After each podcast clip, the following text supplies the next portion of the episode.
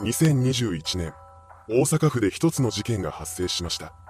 今回は犯人の生い立ちから事件の結末までをまとめていきます。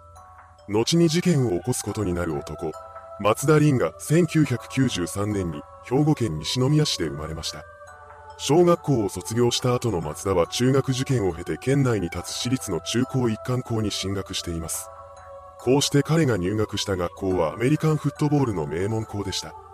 松田も高等部ではアメフト部に入部し、クォーターバックとして活躍していたようです。彼の実力は相当なものだったようで、日本代表にも選ばれています。高校卒業後はエスカレーター式で付属の大学へと進学しました。才能に恵まれていた松田は大学でもアメフト部に入部しています。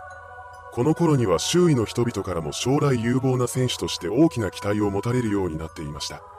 しかし突如として彼の選手生命が絶たれてしまいます。身体上の理由で怪我のリスクが高かったことから選手としての活動を断念せざるを得なくなったのです。こうして選手を辞めてからの松田はコーチという形でアメフトに関わり続ける選択をしました。そして2016年に大学を卒業した後は東京都内の外資系コンサルタント会社に就職しています。そこでは IT 関係の業務をこなしていたみたいなのですが、長続きはしませんでした。松田は就職からわずか2年後の2018年11月に退職し、職場を外資系生命保険会社に変えています。そこでの彼は生命保険の営業をしていました。松田は学生時代とコンサル時代に築いた人脈を駆使して契約を取っていきます。彼はそうして契約を結んだ相手から知人を紹介してもらうことでさらなる顧客を集めていました。そのような中で紹介された営業先のうちの一人が後に事件の被害者となる女性、高井直子さんだったのです。高井さんは資産家の女性でした。そこに目をつけた松田は彼女との間で1億円の生命保険契約を取り付けます。このようにして数々の契約を結んでいくことで彼は100万円を超える月収を手にすることもあったようです。しかし職場での評判は良くありませんでした。人一倍プライドが高かった松田は自分の営業成績がいいことを傘に着せて同僚に上から物を言っていたみたいなのです。その裏で彼は不正行為に手を染めていました。なんと、松田は顧客に説明した保険料に勝手に上乗せした金額をクレジットカードで支払わせていたのです。また、結婚詐欺まがいの手法で契約を取っていたこともあったといいます。これらは重大なコンプライアンス違反でした。ほどなくしてこの松田のやり口が会社にバレてしまいます。これによって彼は懲戒処分を受け、2020年6月に退職を余儀なくされました。松田はこの処分に不満を感じていたらしく、なんで俺が会社を辞めないといけないのか。意味わからんわ、と愚痴っていました。こうして無職になった彼は再就職に向けて動き出します。そして退職2ヶ月後の2020年8月に保険代理店への就職を果たしました。ここでの松田は前の会社の顧客と新たな保険契約を結ぶことで成績を伸ばそうとしています。その中で彼は高井さんとも新たに5000万円の生命保険契約を締結しました。これにより、高井さんの生命保険の総額は1億5000万円になっています。そんな中、松田は2020年10月に交際女性と入籍しました。しかし、その矢先に生命保険会社時代の契約方法が問題視されて、金融庁への登録が必要な保険募集人の資格を剥奪されてしまいます。結果として松田は保険の営業ができなくなりました。そうなると保険代理店で働き続けることはできません。結局彼は2021年に保険代理店を退職することになりました。その後は金融系ベンチャーに転職しています。プライドが高い松田は当時の仕事について周囲の人々には FX で稼いでいると話していたそうです。ただし、実際には単なる会社員でした。しかも一時期はそれなりに金を稼いでいたこともあって生活レベルを下げることができなかったようです。その結果、たちまち彼は金に困るようになってしまいました。この状況に耐えかねた松田はこんなことを考え出します。こうなったら罪を犯してでも大金を手にしてやる。そんな考えのもとに彼は一つの犯行計画を画策しました。その内容は生命保険の営業時代の顧客の中から多額の保険契約を結んでいる相手と養子縁組を組み、義理の息子になった上で相手を殺害して保険金を受け取るというものだったのです。ここで松田がターゲットとして目をつけたのが過去に1億5000万円もの生命保険契約を結んでいた高井直子さんでした。彼は何度も大阪府高槻市にある高井さん宅を訪れ、彼女に取り入ります。松田は独り身だった高井さんに将来の不安を煽るような話を聞かせ、自身は彼女のことを心配しているような言葉を並べていきました。そうしたやり取りを重ねていきながら彼は保険の契約を取る要領で養子縁組の話をまとめていったようです。そして2021年2月14日に松田と高井さんが養子縁組をしました。既婚者の松田は養子縁組をするにあたって妻の同意が必要だったのですが、彼は妻の印鑑を使うことで届け出用紙を偽造しています。いずれにせよ、これで松田と高井さんは親子関係になったのです。こうして犯行計画が動き出しました。3ヶ月後の2021年5月には松田が書類を偽造して5000万円分の生命保険の受取人を高井さんの母親から自分に変更しています。それからさらに2ヶ月後の7月22日に松田が高井さんの殺害へと乗り出しました。この日、彼は東京の自宅から大阪府大月市にある高井さん宅に向かっていきます。この時松田は凶器として使う刃物と高井さんを拘束するための結束バンドを用意していたようです。高井さん宅に到着した松田は刃物を持って宅内に押し入ります。そして中にいた高井さんを脅しつけ、彼女の両手首を結束バンドで縛り上げました。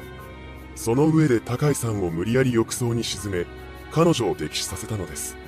殺害後の松田は現場から逃走していきます。それから東京にある自宅に戻ったわけですが、この移動中に彼は何度も服装を変えていました。その理由は事件の存在が発覚した時に防犯カメラの記録をたどって逃走経路を割り出されないようにするためです。これ以外にも松田は数々の偽装工作を行っています。まず、彼は犯行にあたってスマホを東京の自宅に置いてきていました。そうすればスマホの位置情報は自宅から動かないため、犯行時に東京にいたことの証明になると考えたのです。また、松田は予約送信機能を使って犯行翌日の7月23日午前8時に高井さんの携帯から自分宛にメールを送信させています。そうすることで殺害時刻をごまかそうとしていました。事件発生から4日後の7月26日、高井さんの親族が事件現場となった自宅を訪ねてきます。そこで高井さんの遺体が発見されました。ただ、この時点で遺体の腐乱が進んでいたため、死因の特定は困難だったようです。また、リビングには現金70万円が入った封筒がそのまま残されていました。この状況から大阪府警は当初、事件と事故両方の可能性を考えて捜査を開始しています。そうすると、浴槽に溺れさせられたような様子が見られることが明らかになりました。そして何より、遺体の手首が結束バンドで固定されていたのです。このことから警察は事件の可能性が高いとして捜査を本格化させます。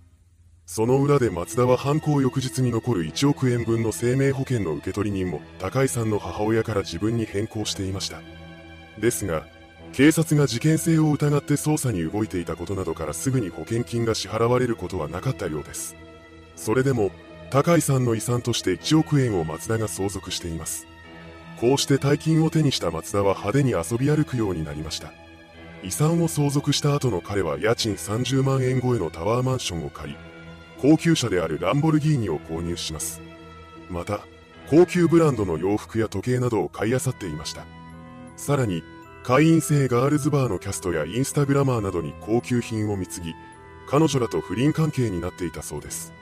タワーマンションは不倫相手と同棲するために借りたものでした。そのようにして豪遊生活を送っていた松田ですが、その間も大阪府警は着々と捜査を進めていたようです。その中で新事実が次々と発覚しました。高井さんの自宅付近に設置された防犯カメラの録画映像を確認したところ、不審人物の姿が記録されていたことが判明したのです。不審人物はマスクと帽子で顔を隠してはいるものの、身体的特徴は松田にそっくりでした。また、松田が事件発生の数ヶ月前に高井さんの養子になって保険金の受取人を変更していたことも明らかになります。松田が市役所に提出した養子縁組の書類が偽造したものだったことも明らかになりました。これを受けた大阪府警は事件翌年にあたる2022年7月20日に松田を誘引し文書偽造及び行使の容疑で逮捕します。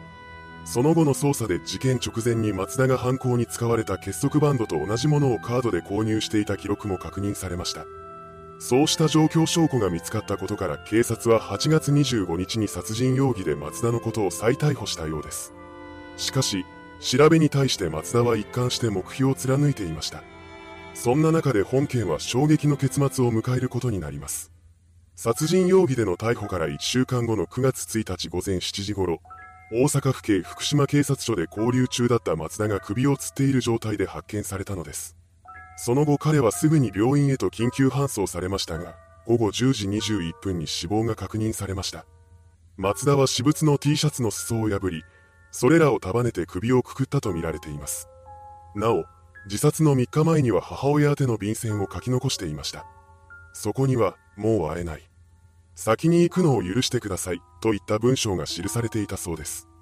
こうして犯人である松田が死亡してしまったため、事件に関する詳細な情報は分からずじまいになってしまいました。彼が自殺をした理由も不明です。これから長きにわたる懲役刑に処されることを予見して絶望したのか、それとも何か別の理由があったのか、真相は誰にも分かりません。いかがでしたでしょうかプライドの高い男が金に困って起こした保険金殺人事件。犯人の男が警察署内で自殺を遂げてしまったため、本件はいくつかの謎を残したまま終結することとなりました。簡単な手続きで養子縁組ができてしまう現状を問題視する声も多く上がっています。それではご視聴ありがとうございました。